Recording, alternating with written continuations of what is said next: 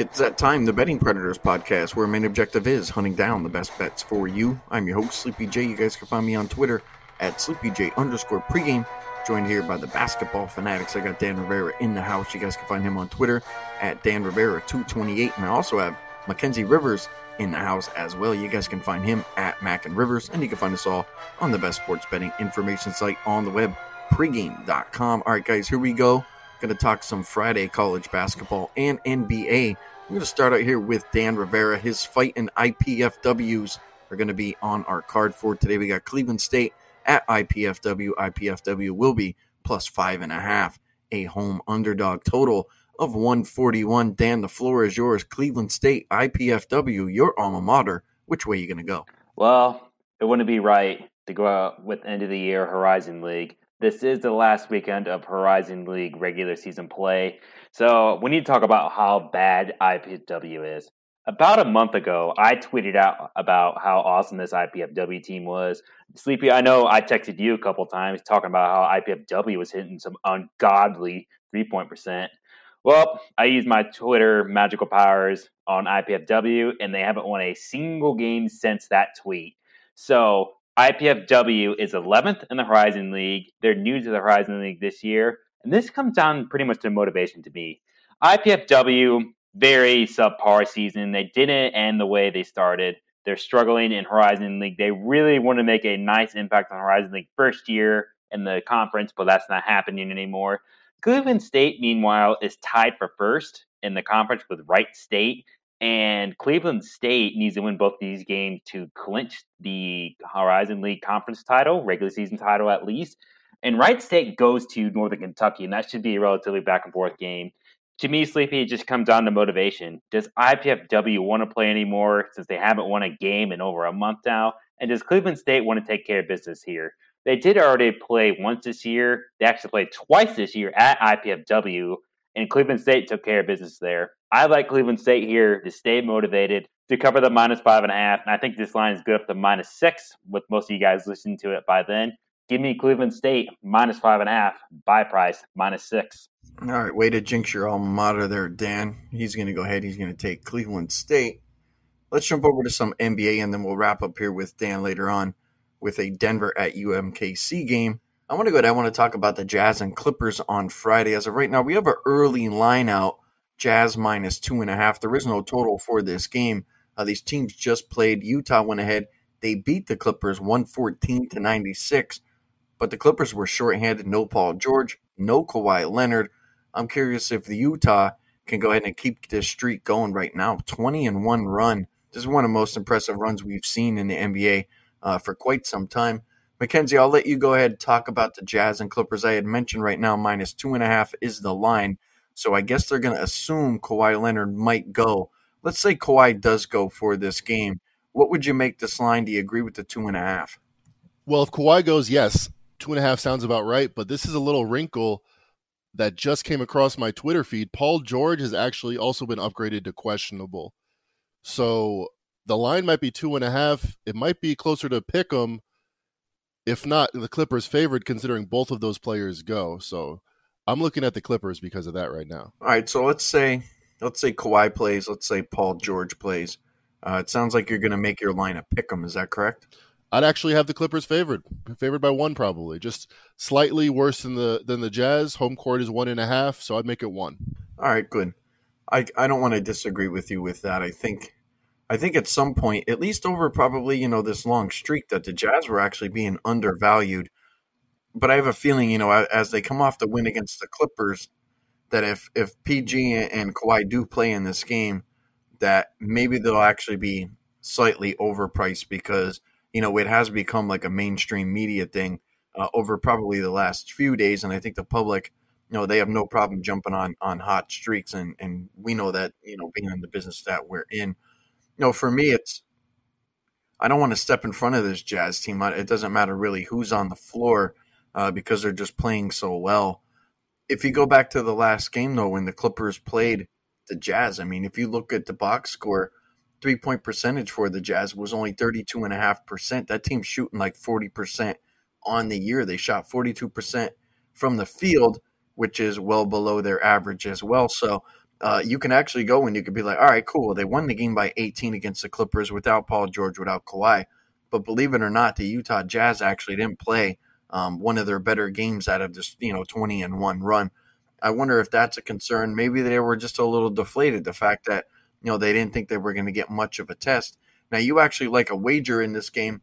I don't disagree with it. If we go back to the last game in the first and second quarter, the Clippers actually outplayed the Jazz. It took the Jazz, you know, that second half to go ahead and get their motor running. So one of the wagers you were going to look at, maybe you were going to take the Clippers in the first period. So let's just say Paul George and Kawhi come in. Let's say that you're right uh, maybe that this line shifts and the Clippers end up minus one. We can still go ahead and look at the Clippers in that situation. Yes, I'm gonna bet the Clippers plus a half in the first quarter as soon as I see the line available here in Vegas. If George end up ends up playing, I'll like it all the way to Clippers minus a half, which in the first quarter uh, obviously is you know a huge a huge difference in the spread there. And you said a few things that I want to touch on really quickly. One is this is a great sign of the times, the fact that yes, they're 20 and 1 straight up in ATS and this week, this was the week that everyone in the in the larger sense, especially with football being over, started to uh, learn about this story and learn about the Jazz. You heard about on a, on PTI every day. The the streak that they actually broke, the 19 and 1 ATS streak that they broke, the all-time record up to that point was the 2014 Hawks. And I was a huge NBA fan, NBA media fan at the time. I don't think I knew or I don't think anyone I knew knew that the Hawks they knew they were good, they knew that they were exceeding expectations, but 19 and 1 against the spread. The fact that sports betting is such a bigger deal in the zeitgeist and in media today, we can see just in how much the story is covered. And you're right, I think they're going to be slightly overvalued um, in the near term, but I think they're like a perfectly constructed team. I think maybe not maybe not overvalued, maybe just correctly valued with all the hype that they're getting because they remind me of the 2004 Pistons. They are five players, some of them B, some of them B plus, maybe one or two A minus in Gobert and Mitchell in this case.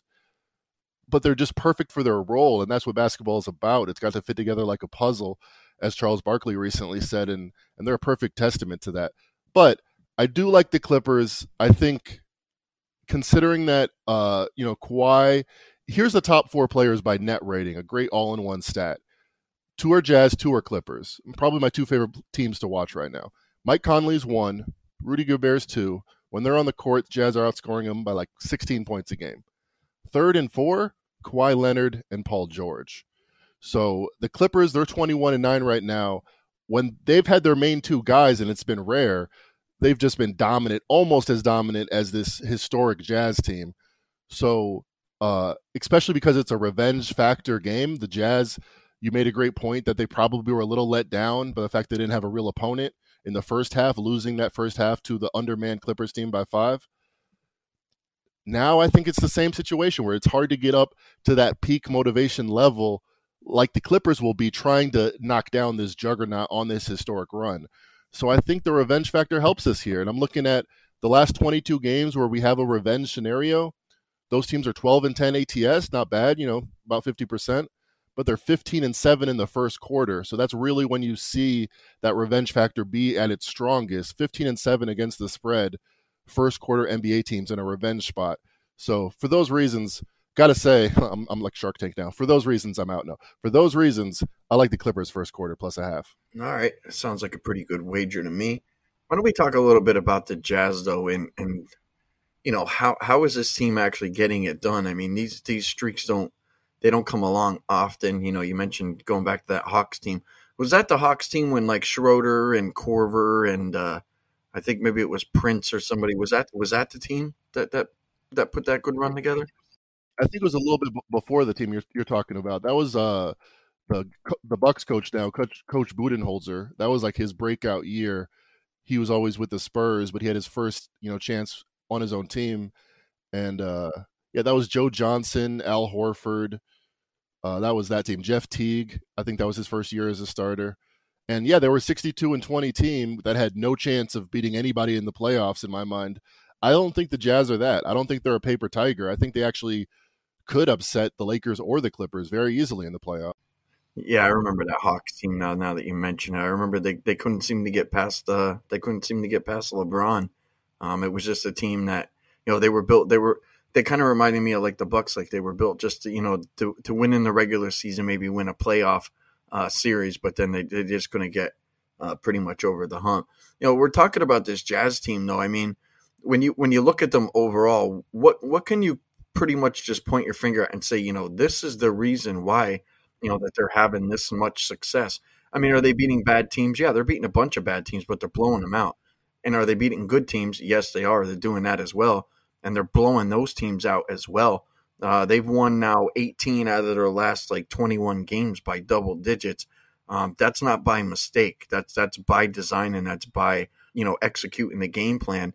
But if you look at this Jazz team overall, if you could pinpoint one thing and say, you know what, this is why they're getting it done. This is why this streak has been uh, this impressive up to thus far. What would you probably say that is? Hard to pinpoint one thing because they've built on what they've excelled at two years ago they were you know not a team that could compete with the Warriors, but they were one of the best defensive teams in the league. Last year they added three point shooting. They were the number one three point shooting team in the league last year. So now you got defense and three point shooting.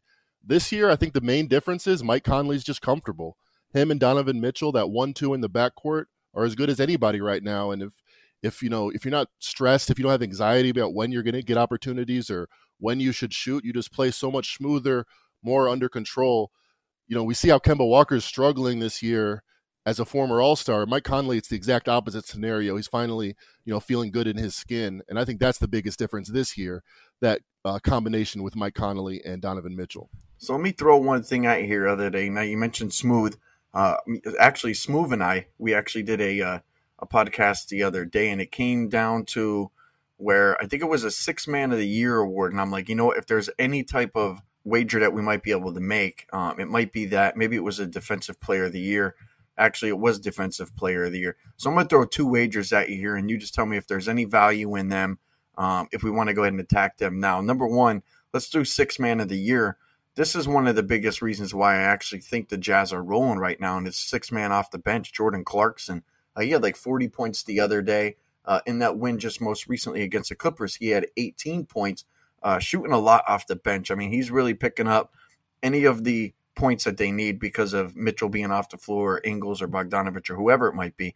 Uh, Clarkson right now minus 305 to win the six man of the year award. Now, let me throw a couple other guys at you. You got Chris Boucher at 6 to 1, Gordon at 6 to 1, Eric Gordon, Montrezl Harrell at 20 to 1, Terrence Ross 20 to 1. And then you're going further on down the list, guys like Dragic, Halliburton, Milton, uh, even Lou Will's on there at like 50 to 1. I personally, I think if Clarkson can go ahead and continue and the Jazz go ahead and continue, that even at minus 305, yeah, there's a ton of juice there. I think the only thing that derails us here from going ahead and cashing a ticket on Clarkson at this type of a price, obviously, if he gets hurt. But do you see anybody else maybe within striking range of, of Clarkson to go ahead and take that take that award away from him right now? No, I don't. I think Clarkson's a prohibitive favorite. You look at the other guys, Boucher, Gordon, I mean, the Rockets were a nice story for like three games after the Harden trade, but I just don't see the narrative there. He's about as good as he's ever been. Though, like you said, the only real reservation is if Jordan Clarkson gets hurt, literally like in the next two weeks.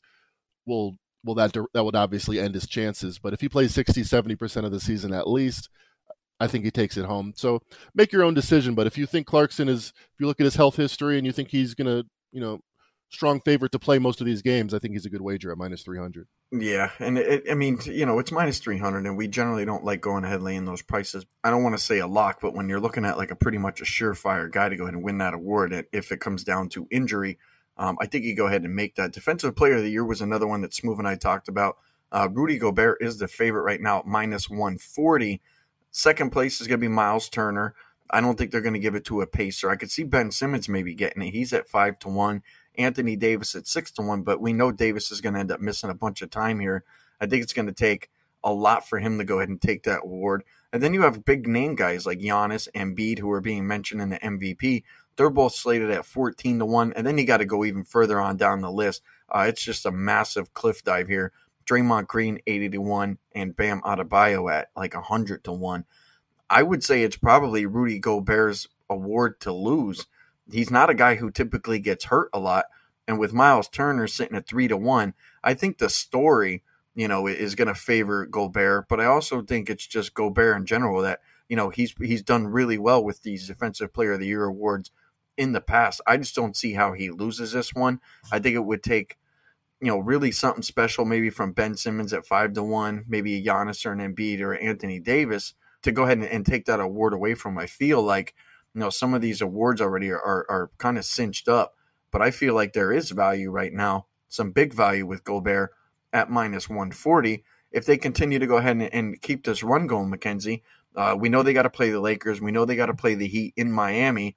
And then they got the Clippers here on Friday. You know, if they go through and they win these three games, a lot of it's going to come down to, you know, Gobert did his job against, you know, guys like Bam Adebayo, who I just mentioned, guys like, you know, LeBron James and, and other players.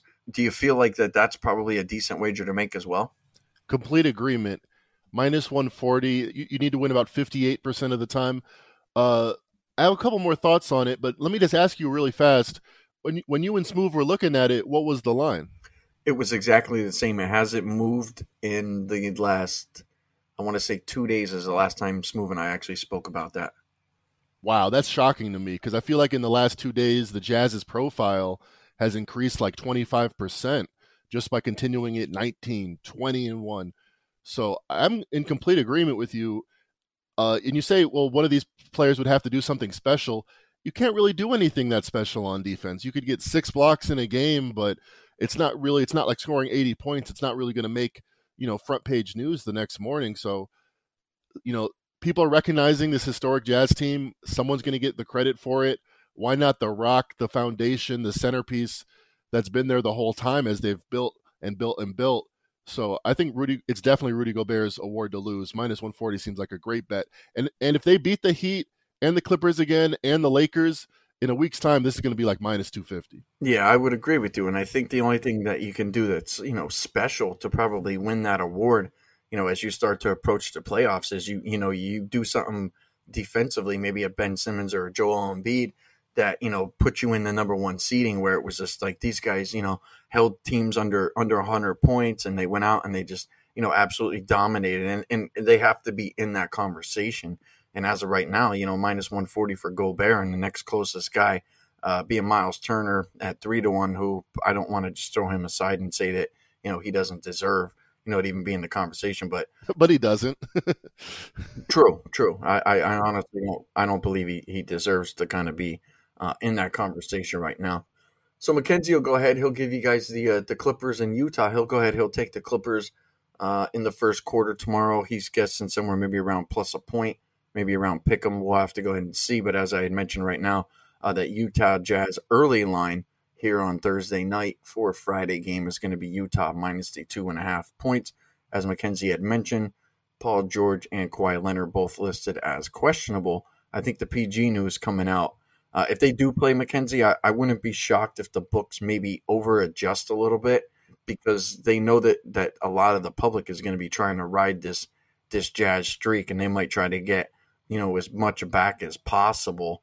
Um, you know, within just just for one game, because if if people have been riding the Jazz against the books, especially as I had mentioned with these double digit blowout, Mackenzie, you actually had what what was the ATS for Utah over you know over this twenty games period right now, twenty one game period? So it always depends on the what number you get, but I think you can. It's fair to say they're 19 one and one at worst, or 20 and one against the spread. So that's as good as we've ever seen.